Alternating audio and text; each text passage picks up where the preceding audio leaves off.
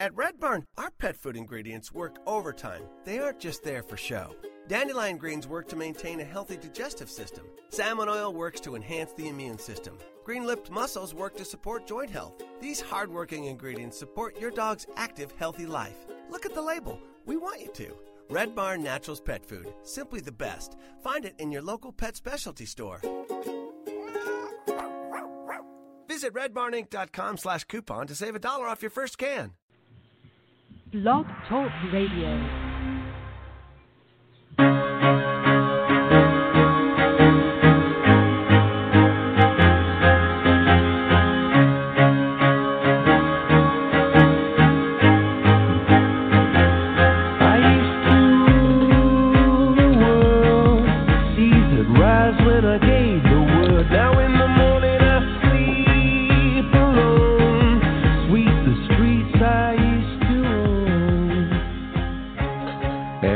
Listening to Pop Health Week on the Blog Talk Radio and affiliate networks.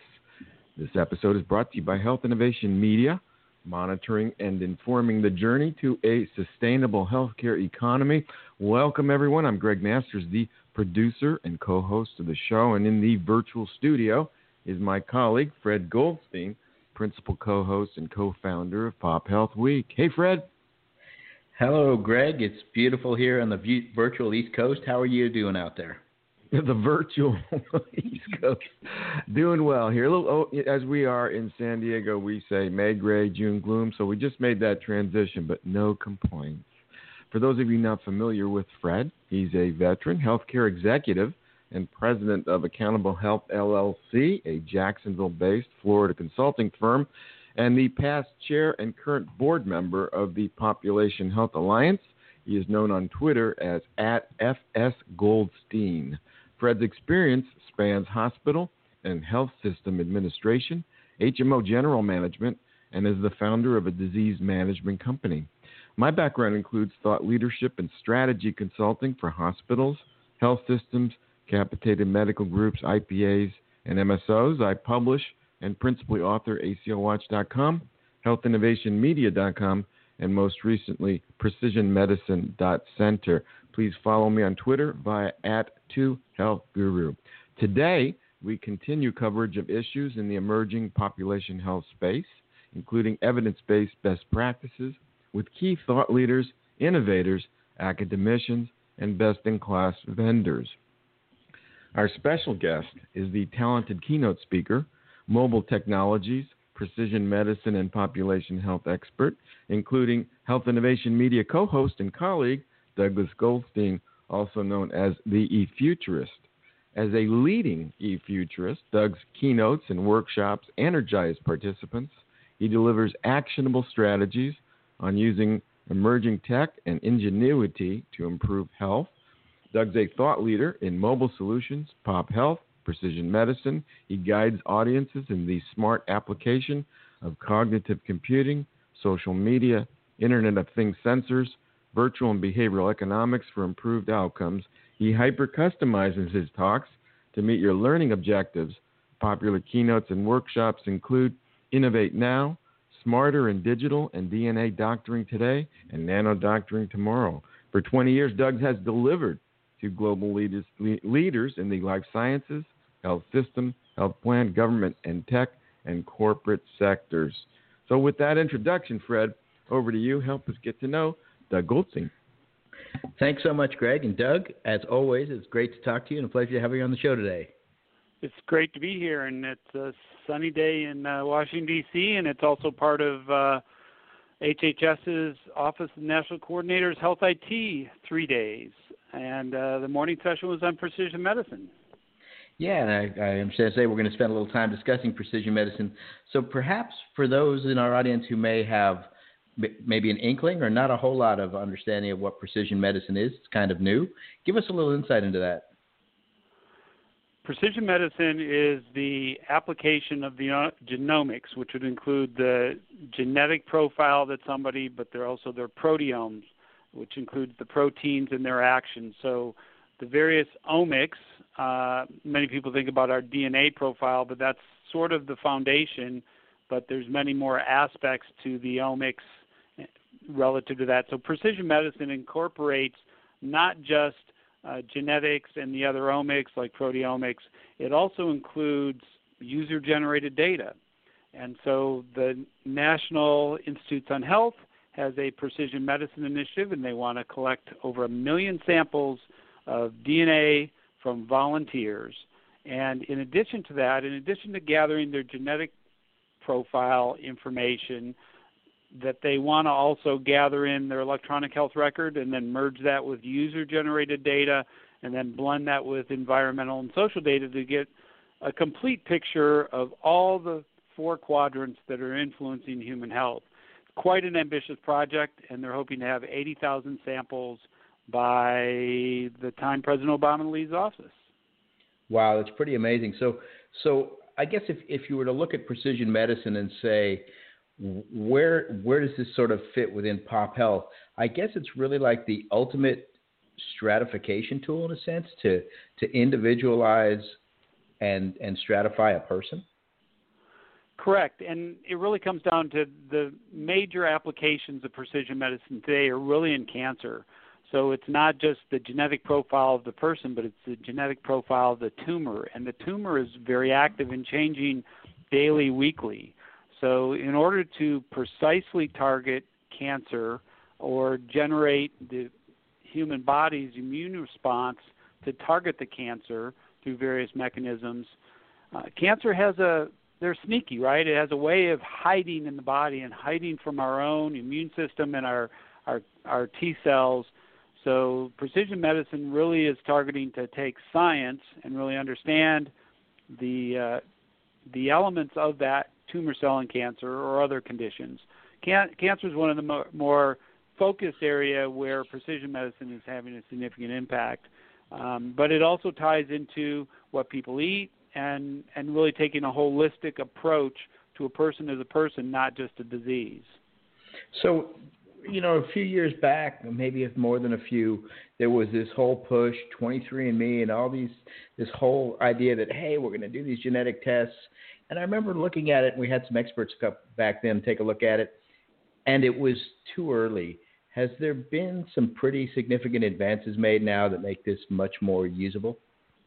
Uh, absolutely. You have one significant area, Doctor Goebbels, who's uh, now brought his thrombosis lab to the Inova Center for Personalized Health and the Inova uh, Heart and Vascular Institute.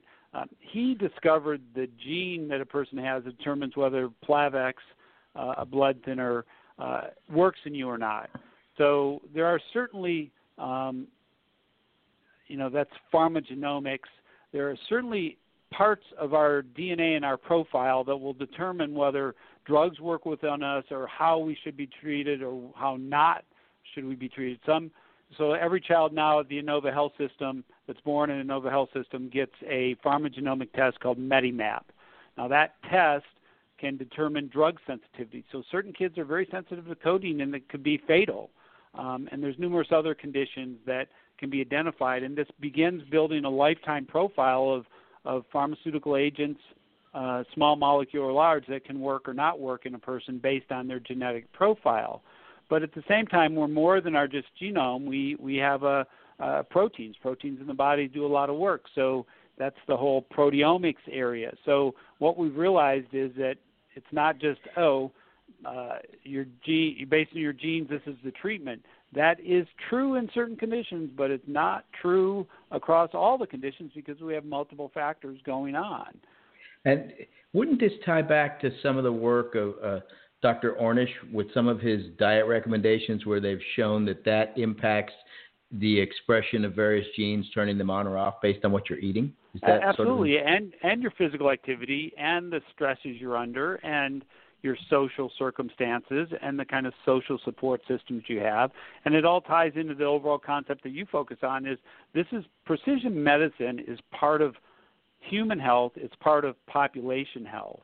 And that's really kind of your focus. So it's really part of this, how do we improve the health status of an individual, but an individual li- lives within the context of a community or a population.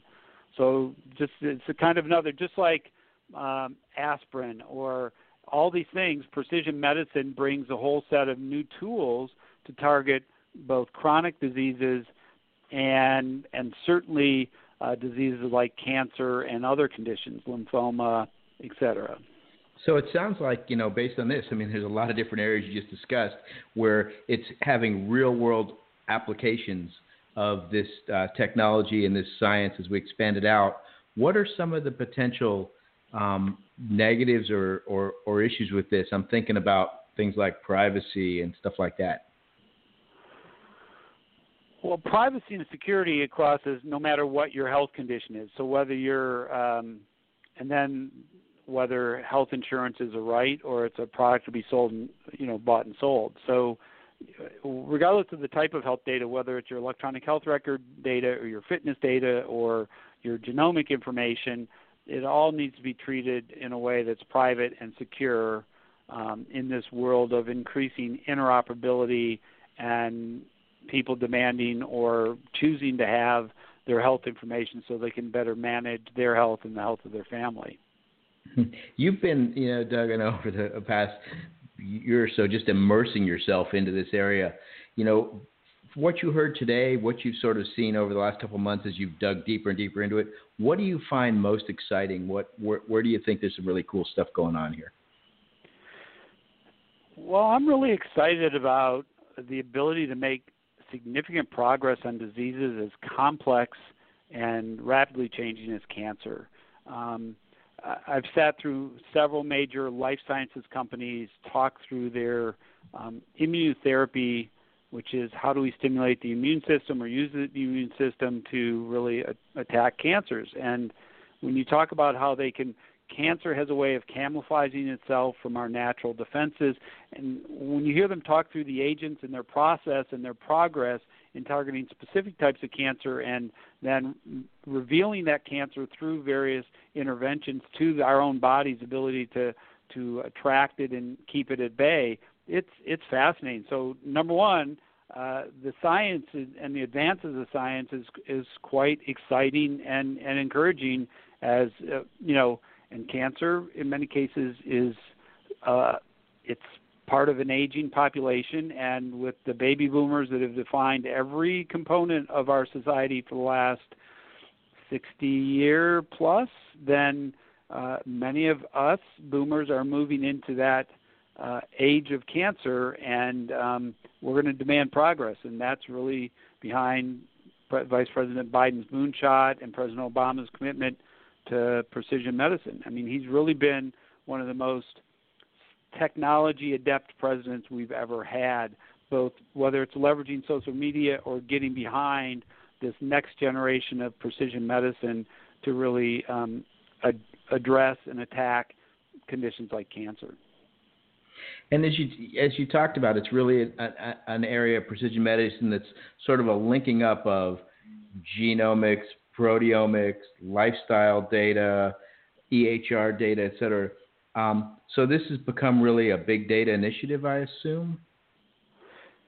And it's beyond big data because it's really the analytics of those data sets and how do you make those – how do you use analytics to process the data and present it to either me as a, a citizen or a patient uh, differently than my doctors might want it presented, and what information is definitely actionable. So your doctor doesn't want to see all your physical activity uh, information. Now, if you're recovering from a joint replacement or, you know, a bypass, there's clearly that information is much more important for your doctor to track your activity levels. And in many conditions, whether it's joint replacement, fifty percent of a person's outcomes depends on what they do after surgery. Um, do they gain weight? Do they become sedentary? They're not going to have the same kind of outcomes. So this is an era in, you know, precision medicine and this broader spectrum of, you know, personalized health or population health really says how do we look at all these factors and really support people in um, having the kind of quality of life that they choose. And you, when I think of what you were just talking about with this, okay, we've got all these different data sets. Are they actionable data sets? Have we analyzed it right? How do we present it to the doctor? How do we present it to the individual? Those are all, you know, in my mind, opportunities for companies for space to step into or to develop a unique product in. Are you seeing a lot of, obviously, companies going after this? Oh, there's uh, a huge um, – there's ecosystems of companies uh, in many major markets. So the uh, Washington, D C area example has an initiative called BioHealth Capital Region, and that's uh, really evolving to connect uh, Maryland, which has a very strong biotech corridor, with the work that in the uh, Inova Health, which has launched the Inova Center for Personalized Health, which is really looking at the integration of user-generated data with the H R data and, and the omic data to really improve individual and family and, and, and quality of life health statuses for folks on a very proactive prevent. The, the watchword of that organization is predict and prevent.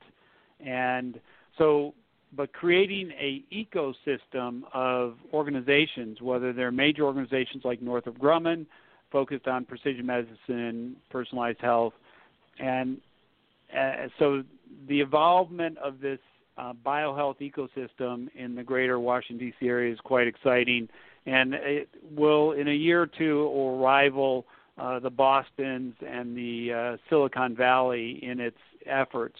So, yes, we're seeing the development. And, you know, the Washington, D C area has something that those other areas don't have.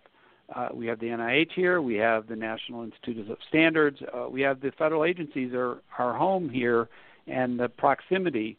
Um, and it's interesting. There's, uh, I don't think this was part of their strategy, but AstraZeneca did acquire MedImmune for primarily their pipeline of these biological um, agents and their work in precision medicine. Um, but there's a close uh, – MedImmune is, you know, literally seven miles from N I H and the twenty-seven institutes that are part of N I H.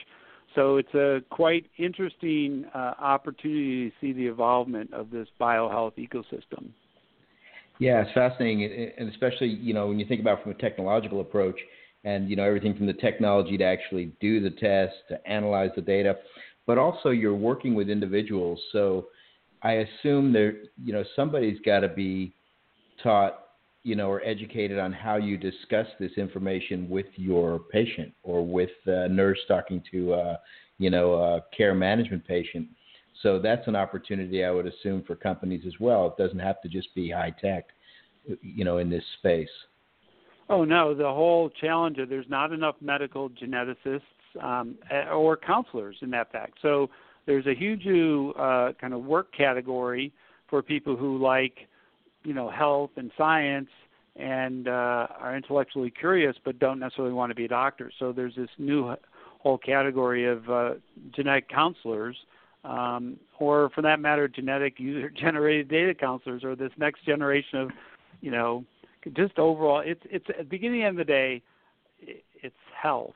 So this, but it is complex. So different people have different prefer- preferences. Uh, if there's, if if I do my genetic profile and there's things that I can do that decreases my risk of Alzheimer's through eating, diet, and exercise, I want to know that. But if I'm at risk of a condition that there's no intervention for today, just don't tell me. You know, just tell me everything's fine, and let me right. deal with it down the road. That's my preference, but. Fred, you could feel differently, and Greg could feel differently in terms of how they want to handle that data. Sure. The um, you, you put a couple tweets out this morning from the conference on your uh, at eFuturist, and um, I, I've got one in front. I was looking at the priorities of the N I H Precision Medicine Cohort Program, and you know me, I'm always tend to see something and say, well, how are they going to do that, or there's a problem with that. So the first one listed is reduce disparities. But I'm thinking to myself, if this is around getting genetic screenings and proteomic screenings, and it's around monitoring on, you know, wearables and all of that stuff, how are we going to get that? How is how are we able to reduce disparities? I would assume that this project, in essence, almost is increasing them in a sense based on who has access to those types of tests or wearables, et cetera. I, I would I would think you're probably not seeing this much in Medicaid.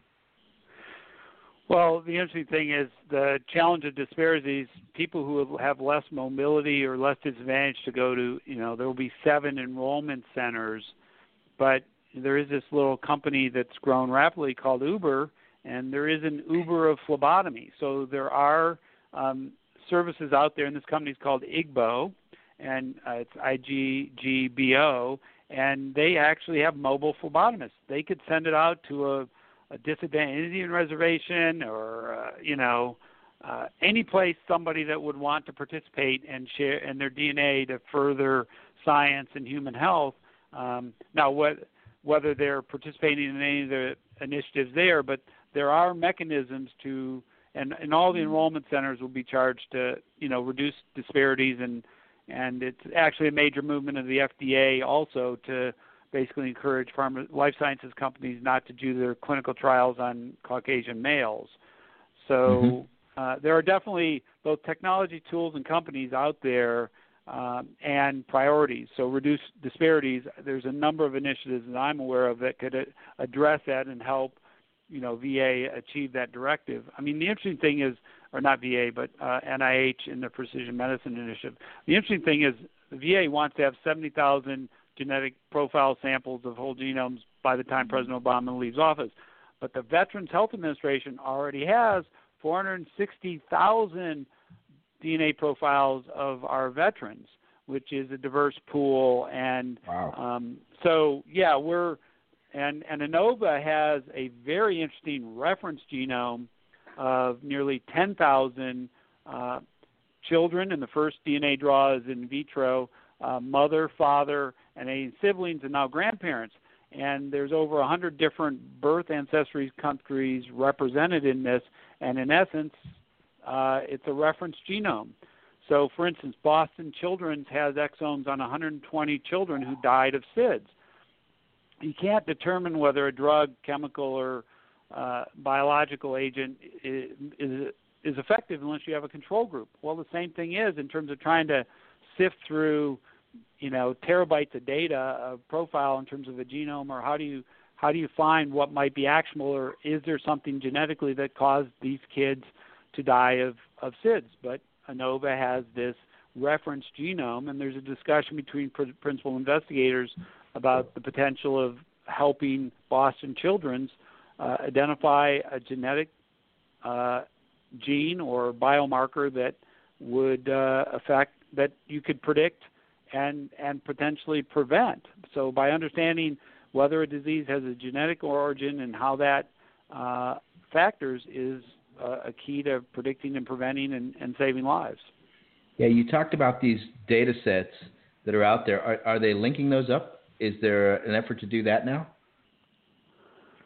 Well, there clear is there's uh, yeah. So between various uh, investigators and, you know, both V A and N I H, and the federal government is seeking to have an open data, um, so data can be shared selectively across researchers, and through the power of of you know the, just the size of those databases, it will help in identifying uh, strategies and tactics and, and uh, biomarkers and and other factors that can help improve, identify conditions early and treat them early, or figure out how to prevent them.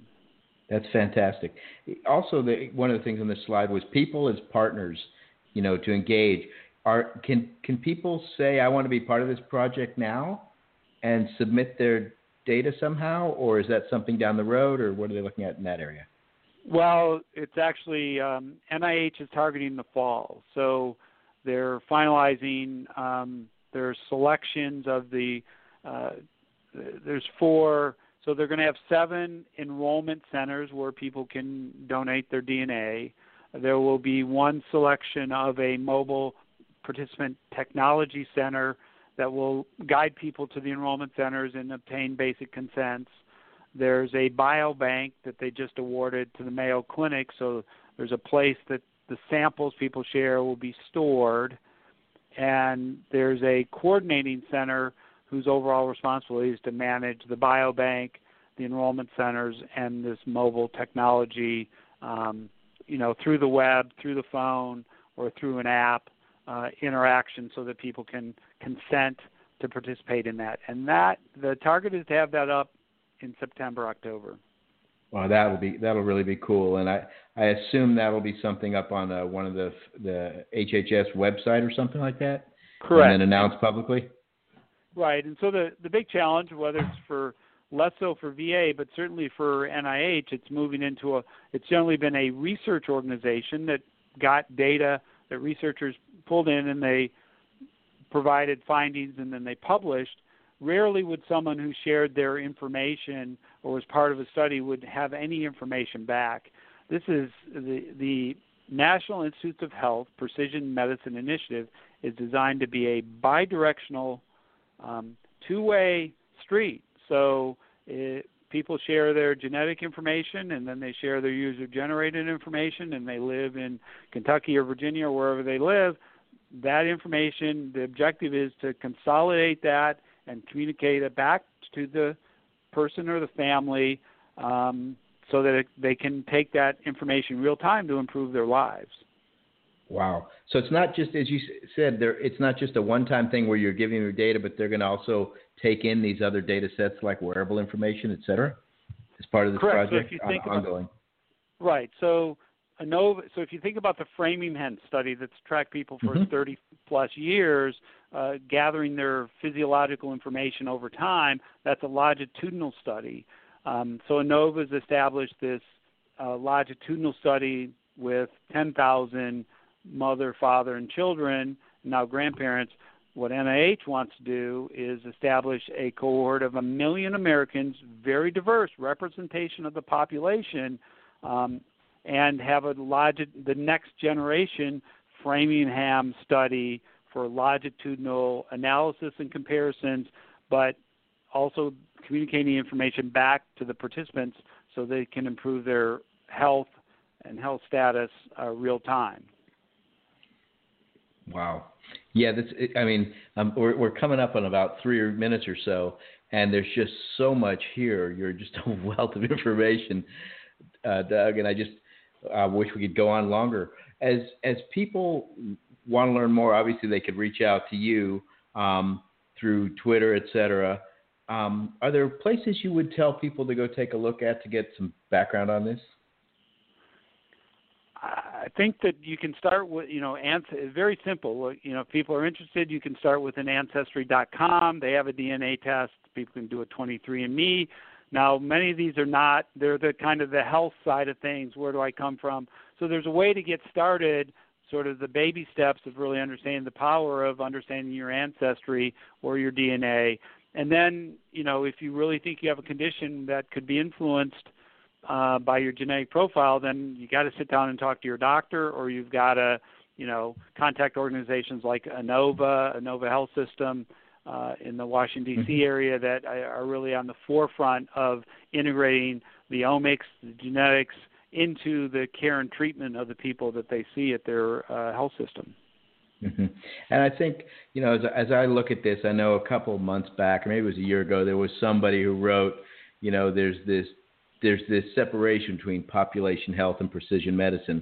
And I know we've always discussed it, but I really see precision medicine as dovetailing to be sort of the ultimate um, stratification and assessment tool for, so that you can target an individual with the appropriate intervention, even better narrowly focused on what they specifically need. Is that sort of how you see that?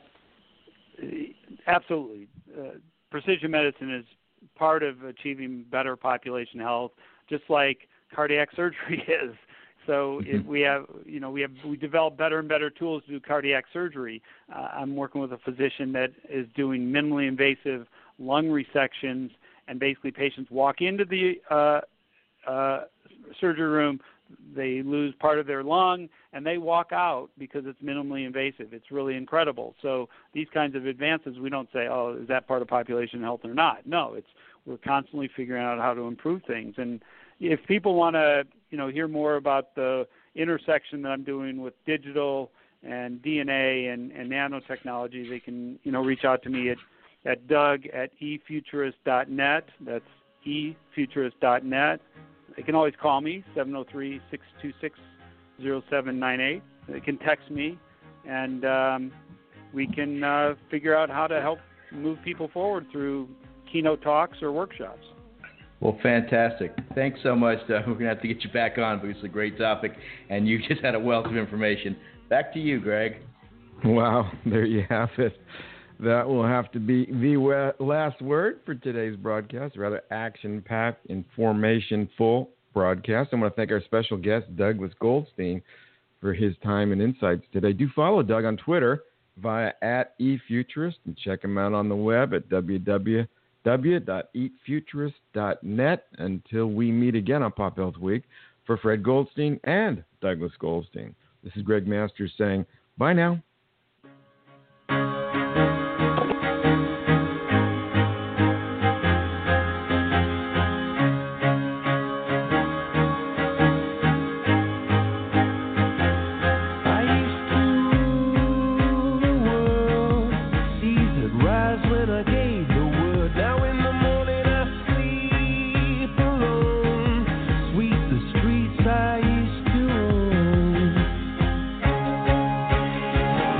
Grand Canyon University is Arizona's premier private Christian university, committed to providing next-generation education for students who want to make a difference in the twenty-first century workforce. G C U offers more than one hundred ninety academic programs in high-demand fields across nine distinct colleges, including our prestigious G C U Honors College. Earn your degree online, in the evening, or on our vibrant Phoenix campus. Fast-track options and academic scholarships still available with no out-of-state tuition. Visit g c u dot e d u. Grand Canyon University is Arizona's premier private Christian university, committed to providing next-generation education for students who want to make a difference in the twenty-first century workforce. G C U offers more than one hundred ninety academic programs in high-demand fields across nine distinct colleges, including our prestigious G C U Honors College. Earn your degree online, in the evening, or on our vibrant Phoenix campus. Fast-track options and academic scholarships still available with no out-of-state tuition. Visit g c u dot e d u. With the Lucky Land Slots, you can get lucky just about anywhere. This is your captain speaking. Uh, we've got clear runway and the weather's fine, but we're just going to circle up here a while and uh, get lucky. No, no, nothing like that. It's just these cash prizes add up quick. So I suggest you sit back, keep your tray table upright, and start getting lucky. Play for free at lucky land slots dot com. Are you feeling lucky? No purchase necessary. Void where prohibited by law. eighteen plus terms and conditions apply. See website for details.